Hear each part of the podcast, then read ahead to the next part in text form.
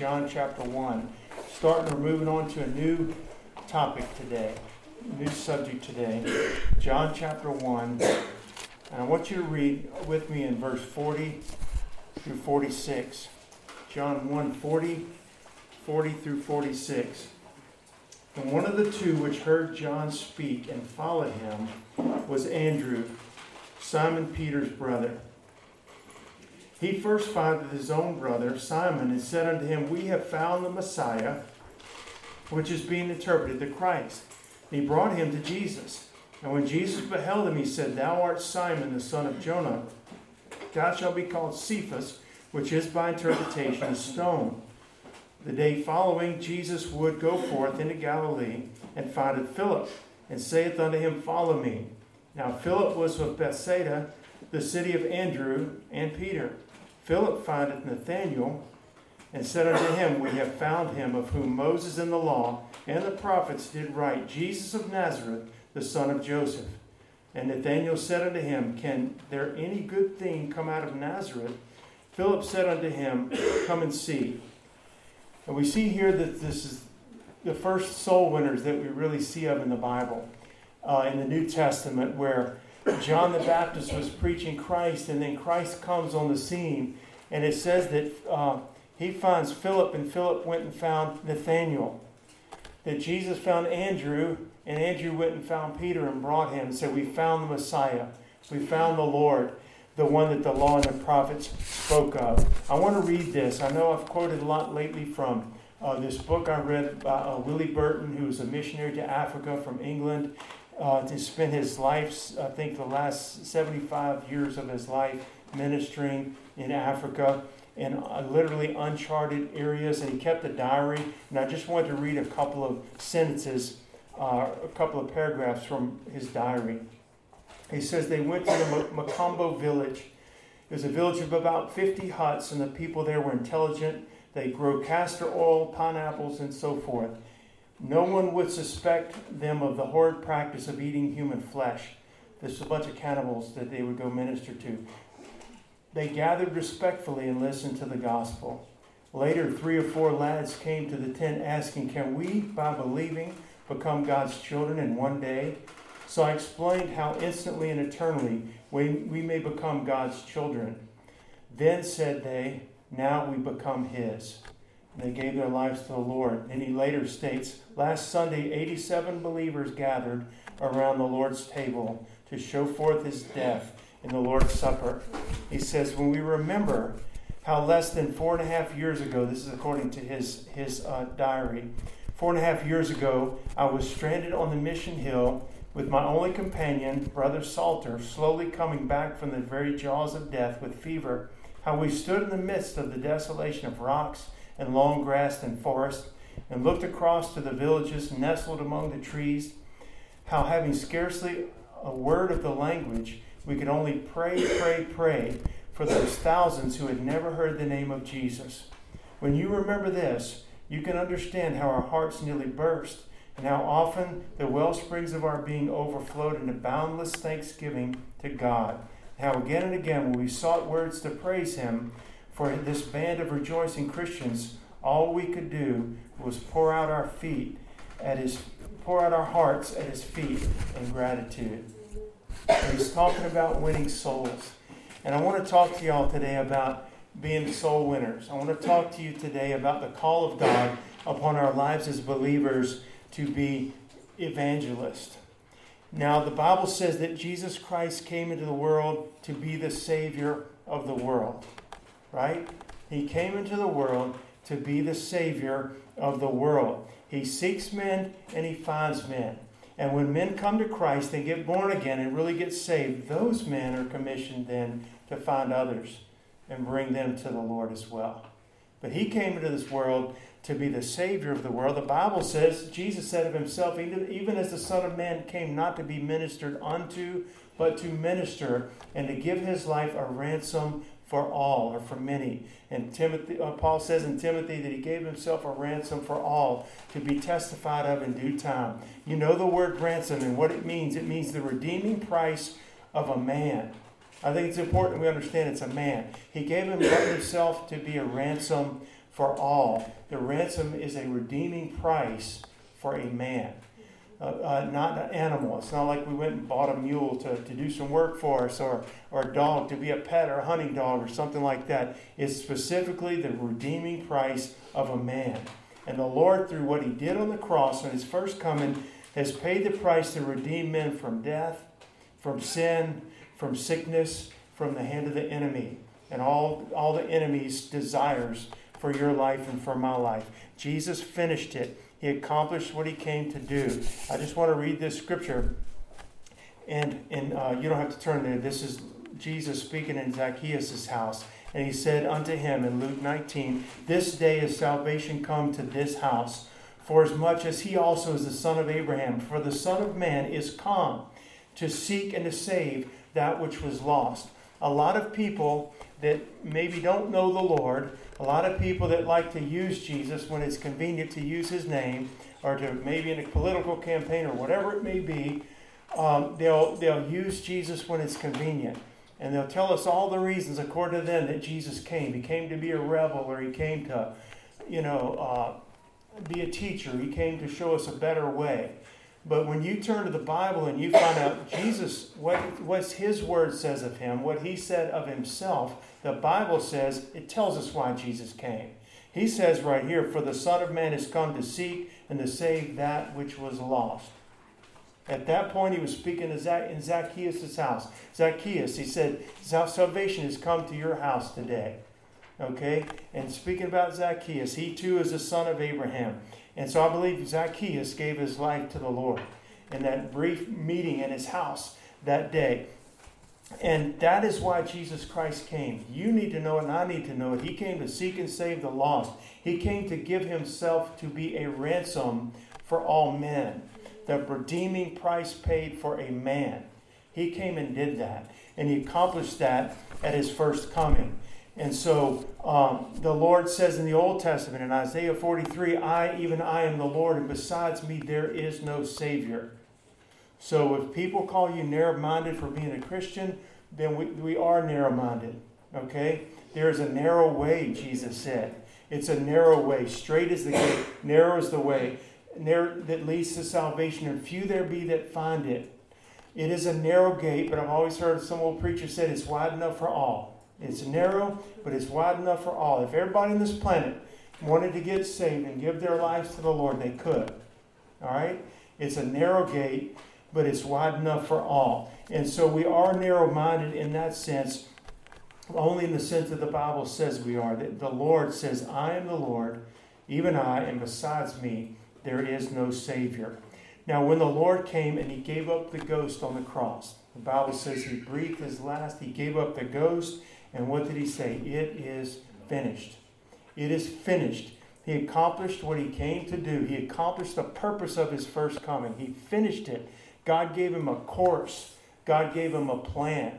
And all the way along the way, even as a carpenter in, Joseph's house and so forth, all along the way, he knew that cross was before him. It was always ahead of him at this first coming, that cross. He knew he was going to end up there suffering and dying and shedding his blood, live, having lived a sinless life, having done the miracles, having fulfilled all the scriptures written about him, all that the prophets foretold about him was fulfilled in that one life. He laid when he hung on the cross and died between two thieves, and the Bible says he gave up the ghost because no man took his life. He gave it, he laid it down. But he said it's finished because he completed everything he had to do at his first coming. Now, the Bible says he's coming again one day, amen, for a different purpose. But when he died, he died in our stead. He died in our place. He died, the Bible says, the just for the unjust. And he died that all that would believe in him would have the gift of eternal life. I'm giving you such simple, basic things that you know. He died for all, but it's those that receive him.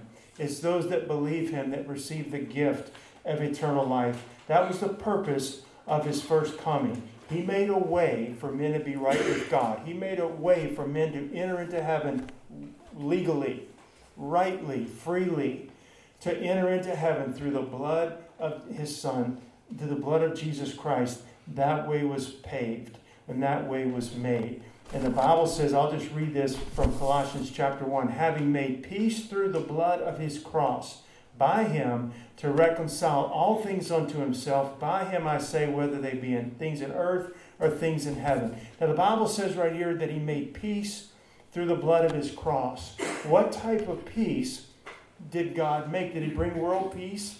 Or is everybody at peace with one another? Is everybody at peace with their neighbor?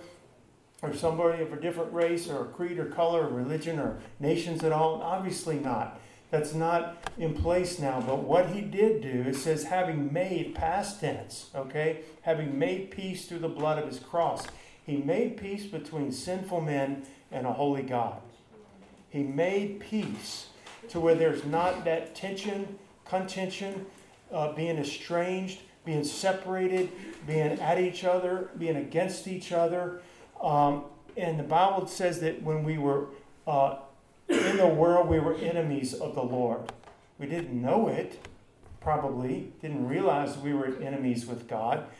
And there's a uh, some famous author that was about to die. I forgot who it was, but his friend, who was a Christian, went and talked to him and said, Have you made peace with God before he died? And, the, and the, this famous, uh, it might have been Thoreau or Emerson or one of these uh, poets.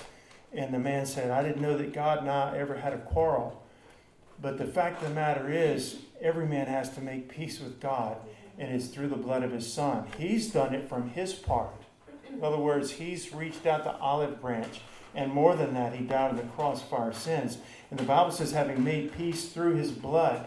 It says in Romans 5, therefore, being justified by faith, we have peace with God through our Lord Jesus Christ.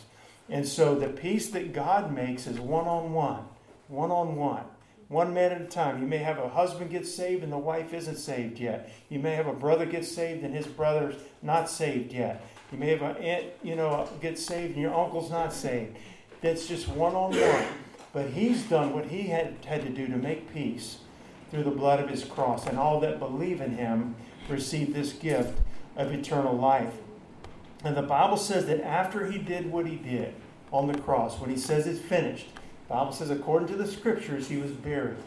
According to the scriptures, he rose again the third day. Spent 40 days on the earth, and then he ascended to the place where he is now, in the position of authority at the right hand of the Father, even now. And he, the Bible says before he made promises. He made promises before he left. He led captivity captive. He led the captives free. He gave gifts to men.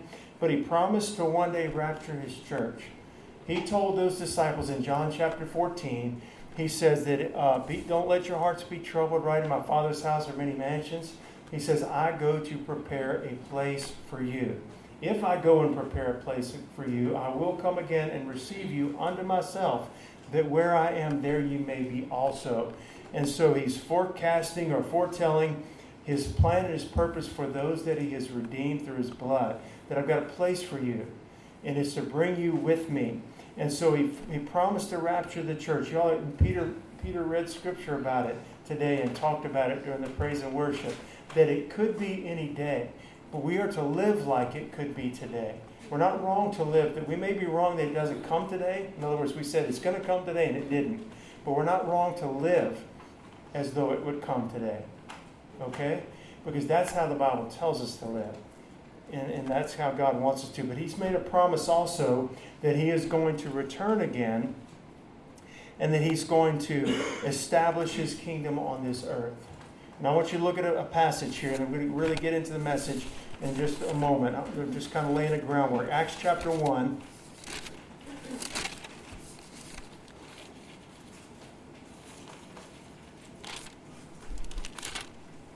Nine through eleven. Acts one nine through eleven. He's already told them, wait for the promise of the Holy Ghost. Don't leave Jerusalem till you're endued with power from on high. And when he had spoken in verse 9 these things, while they beheld, he was taken up and a cloud received him out of their sight.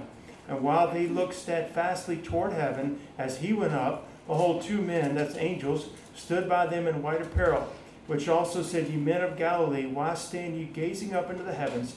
the same Jesus which is taken up from you into heaven shall also come in like manner as you have seen him go into heaven. He's telling that they're being told about the coming of the Lord, the return of the Lord, not the rapture, but the second coming of the Lord. But even though God has made these promises, the Lord made these promises after the cross and after uh, he ascended to high, where he's on the right hand of the Father now, he gave commission to men. He gave marching orders to, to men. Until then, how am I supposed to live? Until then, Lord, what do you want me to do? I know I use it all the time, but when Saul of Tarsus was knocked off his heart, horse on the Damascus road and blinded and heard the Lord speak to him, and, the, and he says, Lord, what will you have me to do? And the Lord says to him, You get up and go to Damascus, and it will be told you what you should do. And then, of course, the Lord sent Ananias, who prayed for him and began to give him, uh, restored his sight. He was filled with the Holy Ghost, and he received his marching orders, so to speak. Every one of us on this planet, if we're born again, we have a commission of God upon our lives. We have a calling of God upon our lives. That word commission simply means full power and permission. We're, we are called to be ambassadors for Christ. That is a calling. It's not a convenience. It's not if you feel like it, if I feel like it, if I get around to it, if I get my work done, if I get my kids through T ball, if I get all this done. It is a calling of God upon our lives. And to be ambassadors for the Lord. You and I are to live for Jesus Christ privately we are, when nobody's around, you and I are to live for the Lord Jesus Christ publicly. There should be no difference. We shouldn't wear two hats. I put this one on when I go to the plant to work, and I take this off, and I put this one in when I come home to my wife and my kids. I ought to be a born again man everywhere I go, unashamed. Now, I know there's, there's times and places to say certain things. I understand that. But I'm a Christian, and so are you 24 7 and I'm called to live for God. The Bible says you're the salt of the earth, the light of the world. You are. Redeemed men and women and young people are the salt of the earth. Not the Bible, not the church service. You are, and I am, the salt of the earth, the light of the world. Let your light, this is our commission, let your light so shine before men. The light is Jesus, right? The light of the world is Jesus in us. Let your light so shine before men what? That they may see your good works, because that's what they're going to see. They're going to hear your words and see your life and see your good works. They may see your good works and glorify your Father which is in heaven.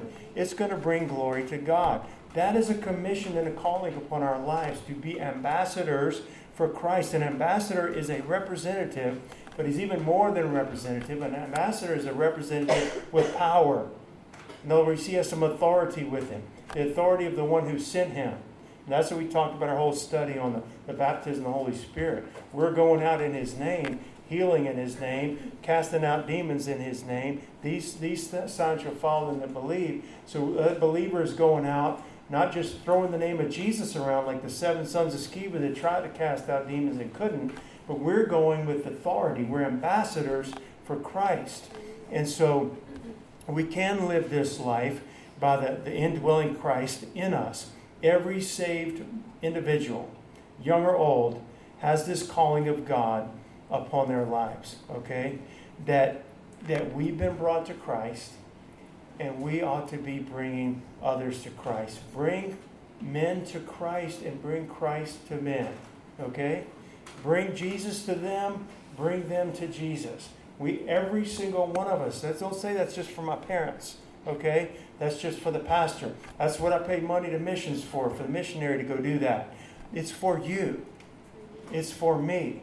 And He places us and sprinkles us like salt all over this planet so that we can be salt to those people that He's put in our lives. No man takes a light and covers it up or a candle, but He sets it up in a prominent conspicuous place. He sets it on a lampstand or a candle stand where it can give light to all that are in the house. Everybody in your house may not be saved. Everybody in your school, your workplace, your community is not saved. And so they're in darkness spiritually. And you are the light of the world, and so am I. And we're to let that light so shine that they may see, I'm sorry, our good works and glorify our Father in heaven. Turn with me, if you would, in your Bibles. We're in Acts already. Turn to uh, turn to Acts chapter. Acts chapter 4, and I want to begin uh, reading several scriptures here in Acts 4.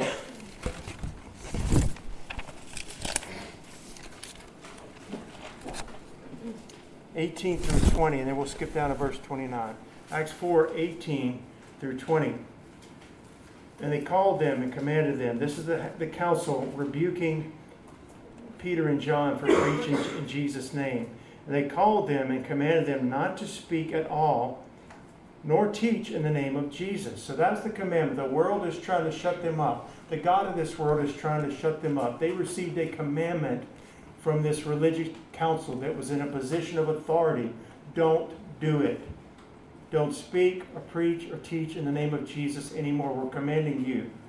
And Peter and John answered, and said unto them, Whether it be right in the sight of God to hearken unto you more than God judge ye. For we cannot but speak the things which we have seen and heard. What is Peter saying? What are Peter and John saying? They're saying, We understand you're giving us an order, but we have another calling. Not just another calling, but a higher calling. A calling that usurps every other calling or authority. That's what we have to understand as Christians. It is not our calling to bow down and cow down to this world and the world system around us. I'm not saying you have to go out and get yourself shot for the Lord. I am saying that we have to live for Jesus at all costs, whatever that brings. For these men at this time, it brought a rebuke. Okay, I want to keep reading a little further in this chapter. Skip down to 29 and we'll read 29 through 31. So they're, they're threatened and they let go and they go back to the company of believers and they make a prayer, verse 29. and now, Lord, behold their threatenings, and grant unto thy servants that with all boldness they may speak thy word, by stretching forth thine hand to heal, and that signs and wonders may be done by the name of thy holy child Jesus. And when they had prayed, the place was shaken where they were assembled, and they were all filled with the Holy Ghost, and they spake the word of God with boldness. so they received the commandment to shut up don't do it anymore. Their prayer is, God, help us to do it more. Give us boldness to do it. Grant that there would be confirmation of your gospel by the miracles that would take place through our lives. Would you allow it to be so that when we preach about a God of miracles, you would actually do miracles, that people would see that? And that's the way the Lord chooses to work. And they spake the word how with boldness.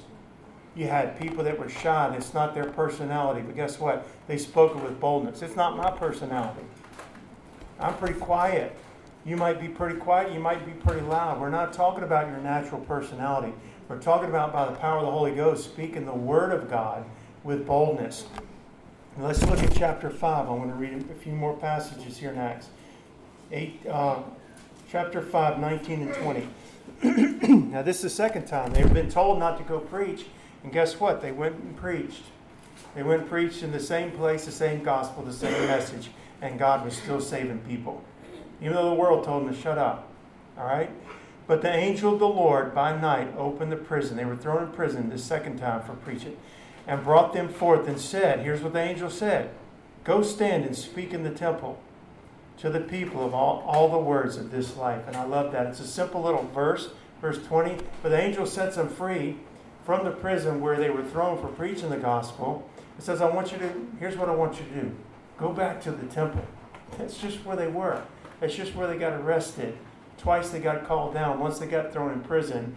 And the angel lets them out of prison and says, Go back to the temple and do, guess, do, do what? Give out water bottles to people that are thirsty? Give out some meals to people who are hungry? No. Go back and stand in the temple and speak to the people all the words of this life. Take the gospel right back to them. Take the word that you were preaching that got you thrown in the prison the first time, go right back to the same place and preach the same gospel. And let's skip down to verses, uh, verse 29. We'll read 29 through 32. Then Peter, now they're called down the second time. Peter and the other apostles answered and said, We ought to obey God rather than men. The God of our fathers raised up Jesus, whom you slew and hanged on a tree. Him hath God exalted on the right hand to be a prince and a savior, for to give repentance to Israel and forgiveness of sins. And we are his witnesses. You see, they understood their calling. We're his witnesses. So you can keep beating us, you can keep putting us in prison. You can keep threatening us and telling us not to. We're not changing our minds. This isn't a point of changing our mind. This isn't a point of we're going to come to some compromise. This isn't a point where we're going to find some place where we can coexist. He says we are his witnesses. God had made them witnesses. They didn't just witness, they were witnesses. And we are too, by the power of the Holy Spirit. We are his witnesses of these things, and so is also the Holy Ghost, whom God hath given to them that obey him. Verse 42, skip all the way to, the end of the chapter. And daily in the temple and in every house they cease not. You see the I don't know the, the vastness of this. Daily in the temple, every house, they cease not to teach and preach Jesus Christ. This was the calling of God upon their lives. This is the calling of God upon your life and on my life. And I want to tell you that there is no higher calling, that there no higher calling that could be on a human being's life than to be a minister of the gospel of the Lord Jesus Christ. We need to see that. It's not just a warm, fuzzy feeling. It's not a book we read about Andrew Murray or something like that. It is the truth. There's not a higher calling or anything in life that we could occupy ourselves with that would be of greater value than occupying ourselves with the gospel of Jesus Christ. I'm not saying you quit your education or your work or your occupation in order to do it. I'm saying you do it, and I do it wherever we are, whenever we can, at work, not at work. However, God opens the door for you and I to do it. There's not a higher calling of God. We are the sons of God, and we have the ability to bring others to Christ as well. The Bible says, to, He came unto His own, His own received Him not, but to as many as received Him, to them gave He power to become the sons of God. There's not a higher calling. I remember when I was in high school, it was just a, for a little passing moment. You know how you fill out these things in high school and what, where do you see yourself in 10 years, 20 years, whatever? What do you want to do with your life? I don't think most people, I'll say most people, I don't think most people have a clue in high school what they're going to end up doing with their life. I wanted to go to law school, Alberto, and I wanted to be a, a I wanted to eventually become a Supreme Court justice. I thought that would have been a cool thing, a wonderful thing. That lasted about two days, you know, that, that desire. But trying to think of whatever I would want to do, that's kind of what I, I had in my mind. But you know, there's not a higher calling than to bring somebody to Jesus Christ or to share this gospel. There's nothing above that. We think in a legal sense, being a Supreme Court justice, that's the top. You can't get higher. If you're in politics, becoming the president, you know what I mean? It's just the highest. But this is so much higher. To live for God and to live with God and to be His ambassador, we have both the privilege, y'all, and the responsibility to bear this gospel and to bear this good news to other people. It's invaluable, and there's not a higher calling. And I believe the reason there's not a higher calling is because it's the only thing that really deals with eternity. It's the only thing that, even a Supreme Court justice, he's going to operate with the laws of the land. It's temporal. He'll die, the law will die out, the legal system will die out, the person that you vindicated or helped is going to die one day. And it goes no, it can't go beyond that. It has nothing that, ca- that carries on into eternity. But everything about the gospel is about eternity. The gift of God is eternal life through Jesus Christ our Lord. The wages of sin is death. So it, deal, it deals with eternity. It deals with God redeeming men that He loves, that He created in His own image, that Jesus died for. And we're going to them and say, there's a, Did you know there's a Savior that loves you? There's a Savior that died for you. This is talking about your eternal eternity, your eternal destiny.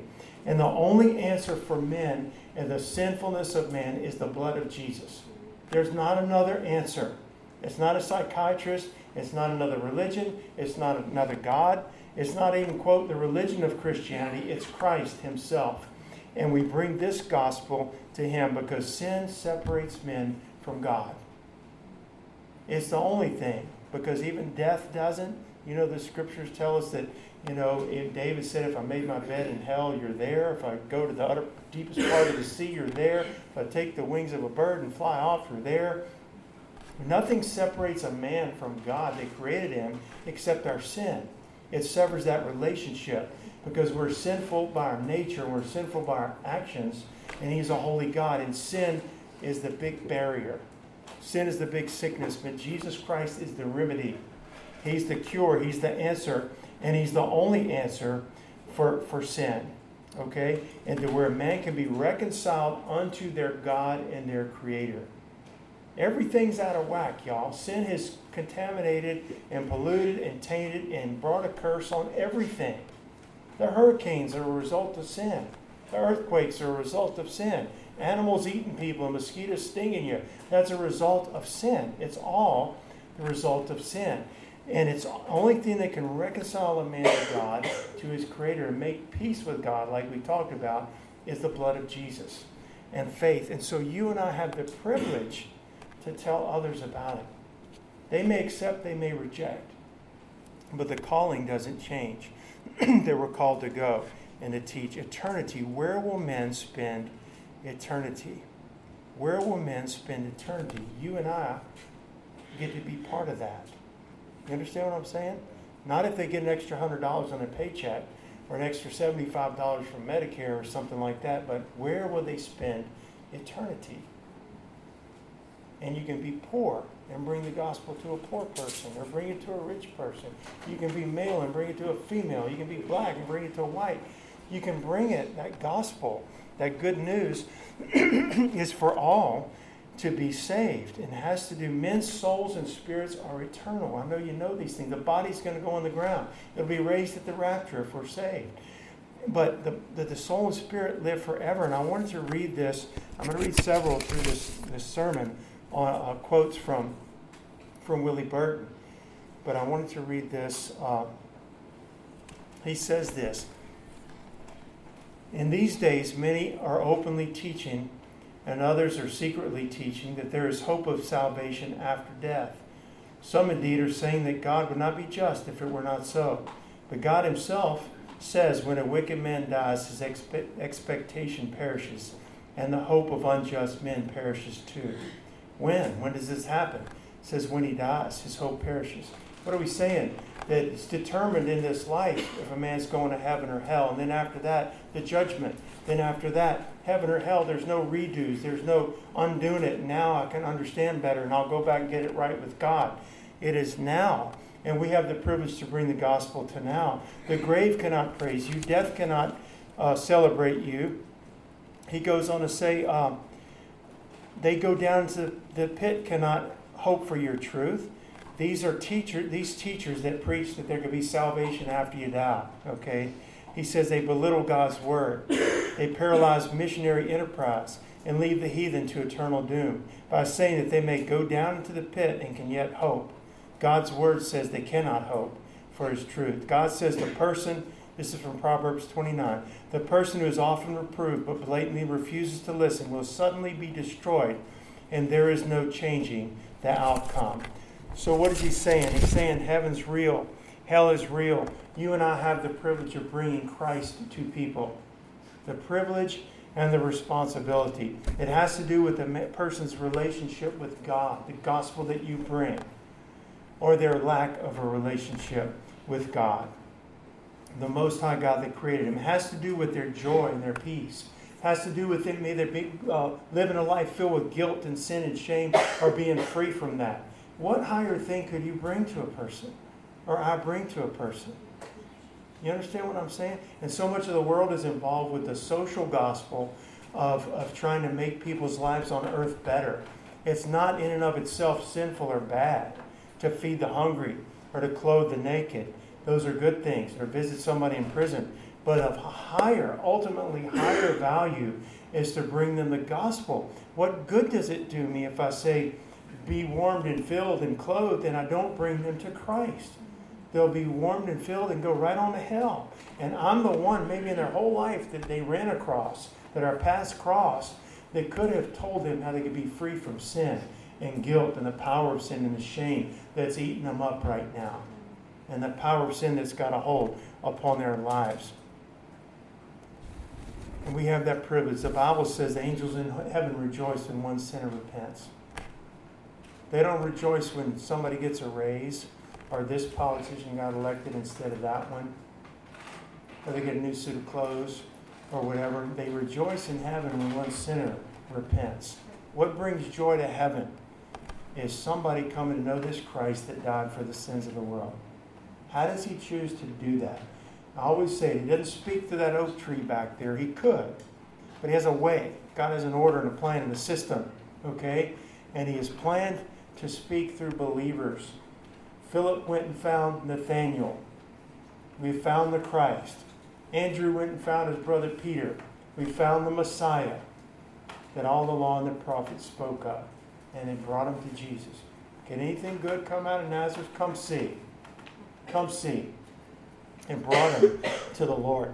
This is why the Bible says that, uh, that he that wins souls is what? Wise. There's a wisdom there, and there's a wisdom to winning people to Christ. Psalm 126 6 He that goes forth and weepeth, bearing precious seed, let's say in this example, the seed of the gospel, shall doubtless come again with rejoicing, bringing his sheaves with him. Guess what you and I are going to have the privilege to do? I don't know technically how it's going to work, but whoever Alberto has won to the Lord in his life, it's one person, 100 people, however many it is, he will have the privilege. He won't get to take his car. He won't get to take his house. He will go to, to take his titles or positions of his work. But guess what? He will get to bring with him people that he has had the privilege of leading to the Lord. Is that not an amazing thing? We won't get to bring anything else with us. None of it. Even good things we've done and kind things it's not that they're totally pointless. It's not that they have no value to them. Okay? It's that there's something of eternal value. And it's bringing this gospel to men, bringing men to Christ. And we will get to not only go to heaven, those people you lead to the Lord will go to heaven one day. You'll go to heaven one day. You can't bring anything you left behind, but you'll be with the Lord and with those people you won to the Lord throughout all eternity. That's an amazing thing whether it's at the Foxy's Outreach, which is on a mission trip to Dominican Republic, whether it's your children, whoever it is, bringing people to Christ, there's nothing uh, that's of any higher value. Some people plant, the Bible says, the seed. Some people come along and water. You know, you, Damien might talk to somebody at the Lord. Hey, I've never talked to you, but can I ask you something? I've been burdened for you. Can I? Has anybody ever told you the gospel? Do you know Jesus Christ? As your Lord and Savior. Man, you're the second person this week that asked me that. Somebody else might have planted a seed and he might come along and water it. Well, he said, Well, do you? You know, to ask you the question, what's your answer? well, I'm going to pray for you. Maybe they're not ready that, at that moment. Maybe they don't. Maybe they reject. Some people plant, some water. God gives the increase. Okay? God gives the increase because He's the Savior but none of it's wasted.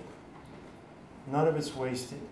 You think about somebody like Noah, he was a preacher of righteousness, the Bible says, 120 years in building the ark, and he didn't get any converts other than his family. He got his family on the ark that God had prepared for their salvation in a physical sense.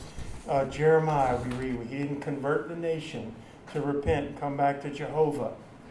He was thrown in a pit and then thrown in a pit again, and and mocked, and the words he wrote down, they threw in the fire and burned them up, the prophecies, and yet he was a preacher of righteousness and of the gospel at that time.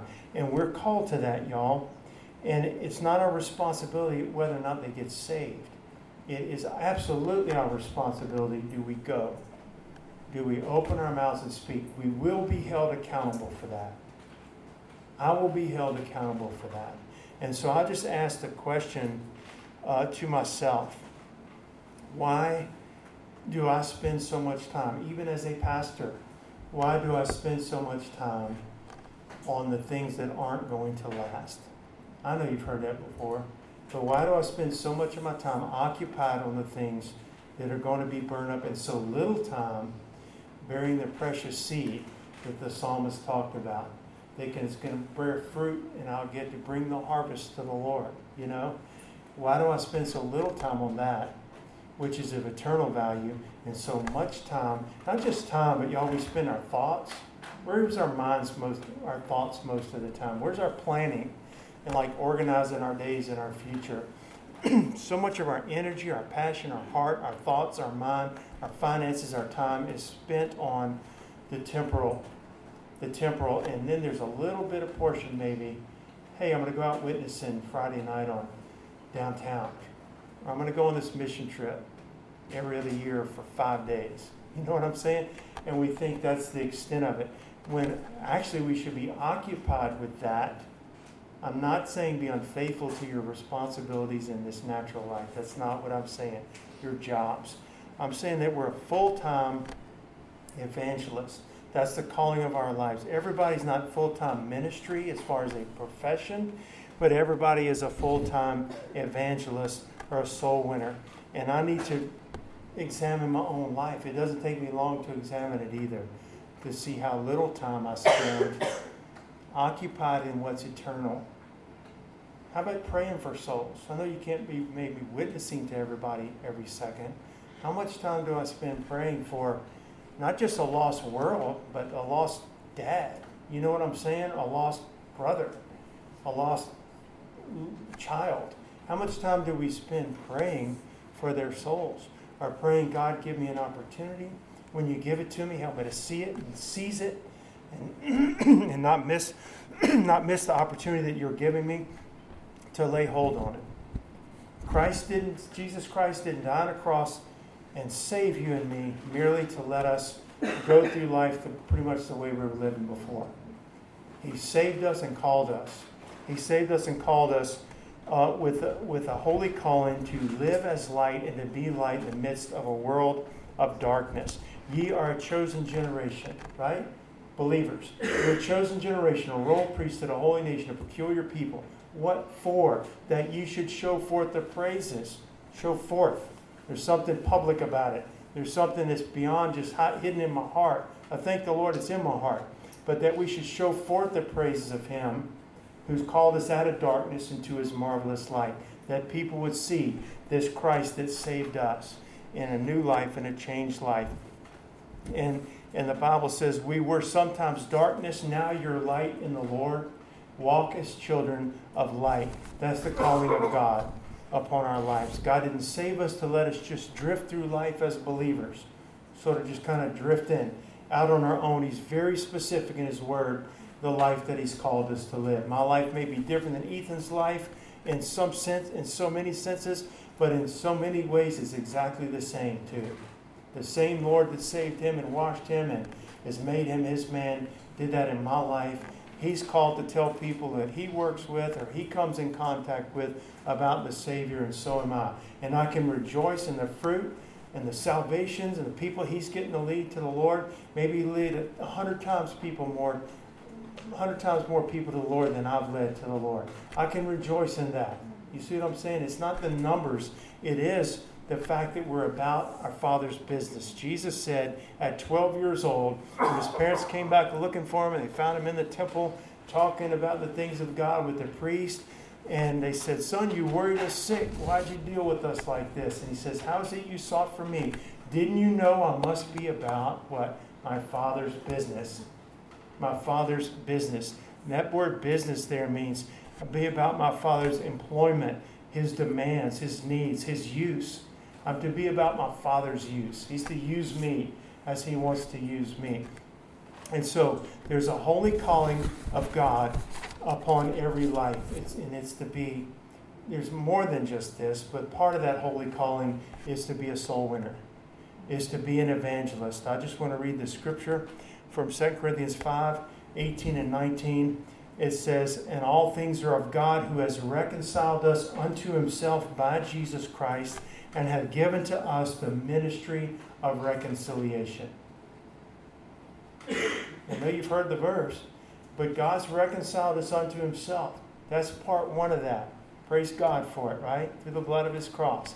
Then he has given everyone that he's reconciled unto himself a ministry.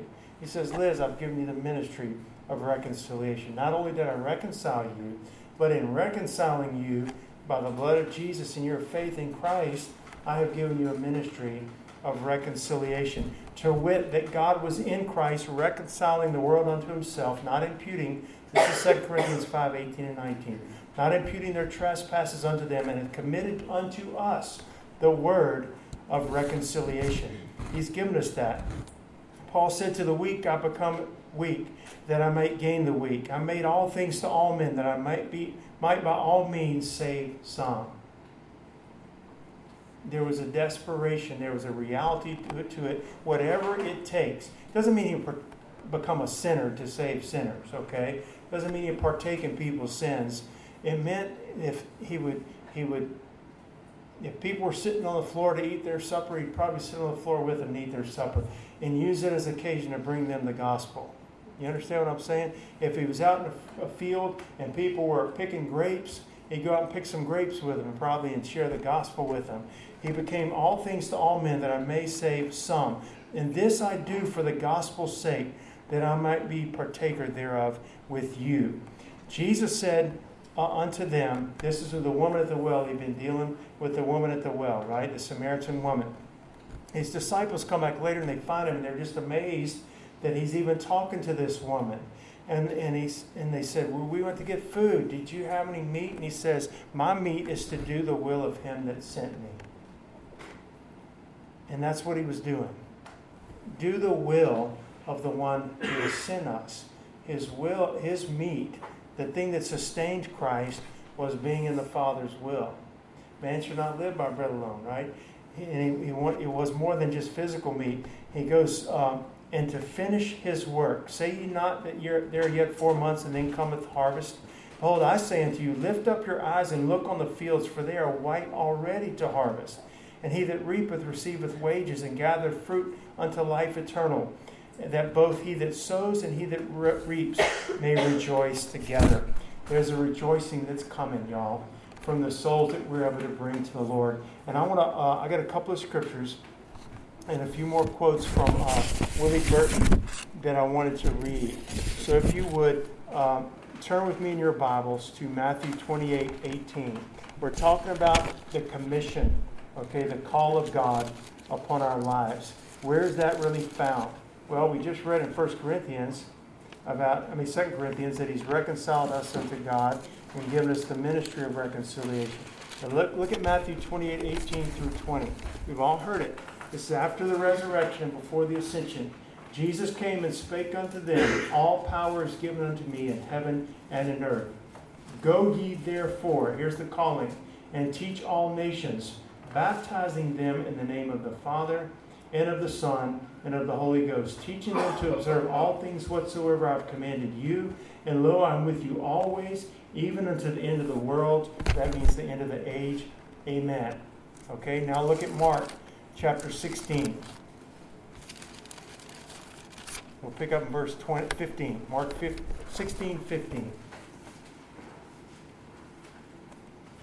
And he said unto them, Go ye into all the world and preach the gospel to every creature. He that believeth and is baptized shall be saved. He that believeth not shall be damned. Guess what? There's going to be people that believe, there'll be people that don't. That's between them and God. But to go ye therefore and preach the gospel, that's my responsibility. That's put upon you and upon me. And these signs shall follow them that believe. We know the passage They'll, they'll um, in the Lord's name, they'll cast out devils, speak with new tongues, take up serpents, and they drink anything. It's a deadly thing, it won't hurt them. They lay hands on the sick, and they shall recover. So then, after the Lord had spoken unto them, he was received up into heaven and sat on the right hand of God. And they went. All right, they went forth and preached everywhere, the Lord working with them and confirming the word with signs following. Amen. Not only has the Lord saved us, He's called us to be reconcilers, right? And He's equipped us with what we need. Well, what do I need? What does Chuck need to be a soul winner? He needs the Holy Ghost in him. He needs the word of reconciliation. He's committed unto us the word of reconciliation. Paul said, I'm not ashamed of the gospel of Christ, the one gospel of Christ. It is the power of God unto salvation to everyone who believes. The same gospel by, which you got saved is the same gospel that other men are going to be saved by. We're already equipped with that.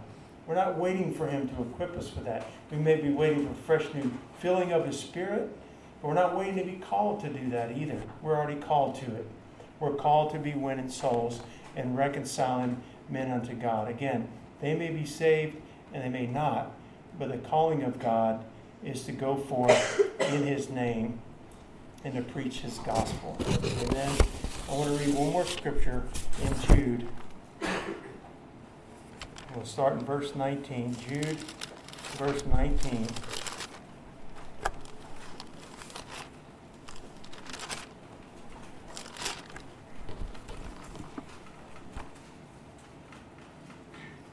And others have fear, save with fear, pulling them out of the fire, hating even the garments spotted by the flesh.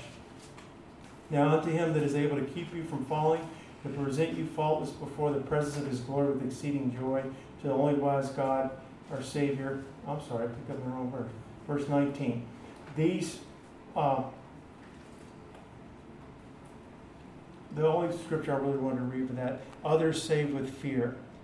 It says, have compassion in verse 22, making a difference. That we ought to bring this gospel. We ought to say by all means that some would be saved. There's just not a higher calling of God upon a person's life. And, and again, we're going to let, oftentimes we'll, we'll let people let their life pass them by. And then they say, I wish I had, right? And I'm going to close, but I, I wish I had told more people about Jesus. That could be a regret that we have. And I don't want it to be a regret for my life. And I don't want it to be a regret for your life. By all means, save some. You know, save some. Be about the Lord's business and telling others about Jesus. And I want to just read this in closing. D, y'all can come up. It says, uh, Willie Burton was writing in his journal. And again, this man, y'all, uh, if you ever get a chance to read his book called Out of Africa, I've got it if you want to borrow it sometime and, and read it. He, he didn't just go preach the gospel. He didn't even just go to a dangerous territory. He went to places nobody had ever gone. And he knew that it was dangerous. Not only the, the malaria and the, the mosquitoes and everything in these in the Congo and these jungles of Africa, but the cannibalistic tribes. And that was going on, the witch doctors, and they wanted to kill him and everywhere. And somehow God just kept sparing his life. He didn't die from any of that. He finally died later in life after serving the God for, I mean, serving the Lord for 75 years. But he went into places because of his burden. He got it. He got the calling of God. He understood it. He understood there was nothing more valuable than winning men to Christ and serving the Lord. So I'm going to close with this um, as William's playing. He says, if we are faithful in preaching the right gospel, know that God will be faithful in giving the right results. God working with them and confirming the word with signs following. You know, it says in Proverbs, as the cold of snow in the time of harvest, so is a faithful messenger to those who send him, for he refreshes the soul of his masters. And then he asked this question. I thought it was a wonderful way to close this morning. What can we do? What can we do to refresh the mighty Godhead? In other words, how can we actually refresh him? Like be a blessing to him to where it was like a kind thing done to the Lord to like ease him or help him in some way. Not that he lacks anything, but he says, What can we do to refresh the mighty Godhead? We can be faithful messengers and refresh the soul of our Heavenly Master. So I'm not responsible for appearances or apparent results but in village and in forest, before black and white, to individuals and companies, to the chief and to his slaves, to the village elders and to the weak children, O God, help me to refresh my Savior by being a faithful messenger. And I just want to make that my prayer and our prayer today. We could preach a lot of sermons on soul winning. And be an evangelist. This is the one that God had for us today. You understand what the calling is. You understand the hour in which we live. We understand the privilege and the responsibility. And can we take some time and just bow before the Lord and ask Him to make us that? You might have prayed it a thousand times before. Pray it again today. You might have not done it for a lot of time. You might have failed to do it like I have so many times. But it doesn't mean we have to fail tomorrow. Ask the Lord to employ you in the most valuable employment a person could ever have. He's entrusted us with the ministry of reconciliation and committed to us the word of reconciliation, the gospel of his Son, Jesus Christ. And so, Father, we come before you. First of all, to say thank you for redeeming us. Thank you for washing us in the blood of Jesus. Thank you for making us the sons and God, sons and daughters of God and part of your family. And thank you, Lord, for calling us into the ministry of soul winning. In our workplaces, in our schools, in our families, at Christmas parties, at family reunions, God, in the grocery stores and Walmart, God, let us be salt and light in our own homes, privately and publicly, God. And let us be conscious, Lord. Make us consciously aware that there's a lost world around us and we're the light. And Jesus in us is the light of the world. And, and it's just a word, God. If they'll confess with their mouth and believe in their hearts, they can be saved, God. They may not be, but they can be. And Lord, help us to be about our Father's business like Jesus was at a young age. Help us to be about our Father's business, God. Involved in your employment, God. Doing what you've called us to do, Lord. I pray, God, for Cornerstone Church that we would be a soul winning church, Lord. We'd be a spirit filled church. We'd be a holy people separated unto you. We'd be filled with love and compassion for lost people and for saved people. And God, that we would be soul winners, Lord. Not just on church outreaches, but individually and day by day. We would be soul winners, God. Would you use us to do this to where soon this house won't be big enough to hold us all, God? Because souls would have been saved. They're coming to be discipled. And we say we can't fit in this living room anymore. We need to go get another building. I pray that you would do that, God. It would do, it would be uh, a soul winning church, and we would be a soul winning people, and I would be a soul winner, God. And help us to pray, God, for a lost world. Help us to pray for opportunities.